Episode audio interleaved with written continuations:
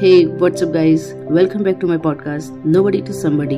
So, guys, few days back we have started an amazing book, Love Yourself, Like Your Life Depends on It, written by Kamal Ravikant sir. So, guys, we are going to continue the first part, the vow, and today's topic is why love? Why not? I like myself, or I accept myself. Why? Oh, why?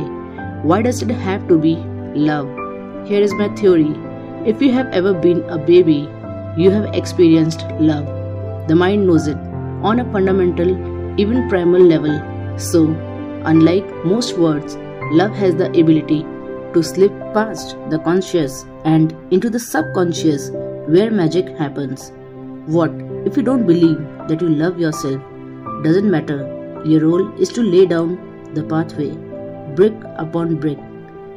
Reinforce the connections between the neuron. The mind already has a strong wiring for love. The body knows it as well. It knows that the love nurtures, that love is gentle, that love is accepting. It knows that love heals. Your job is not to do any of these. Your job is purely to love yourself, truly and deeply. Feel it again and again. Make it your single minded focus. The mind and the body will respond automatically. They don't have a choice. Here is the best part, one that makes me smile as I write this.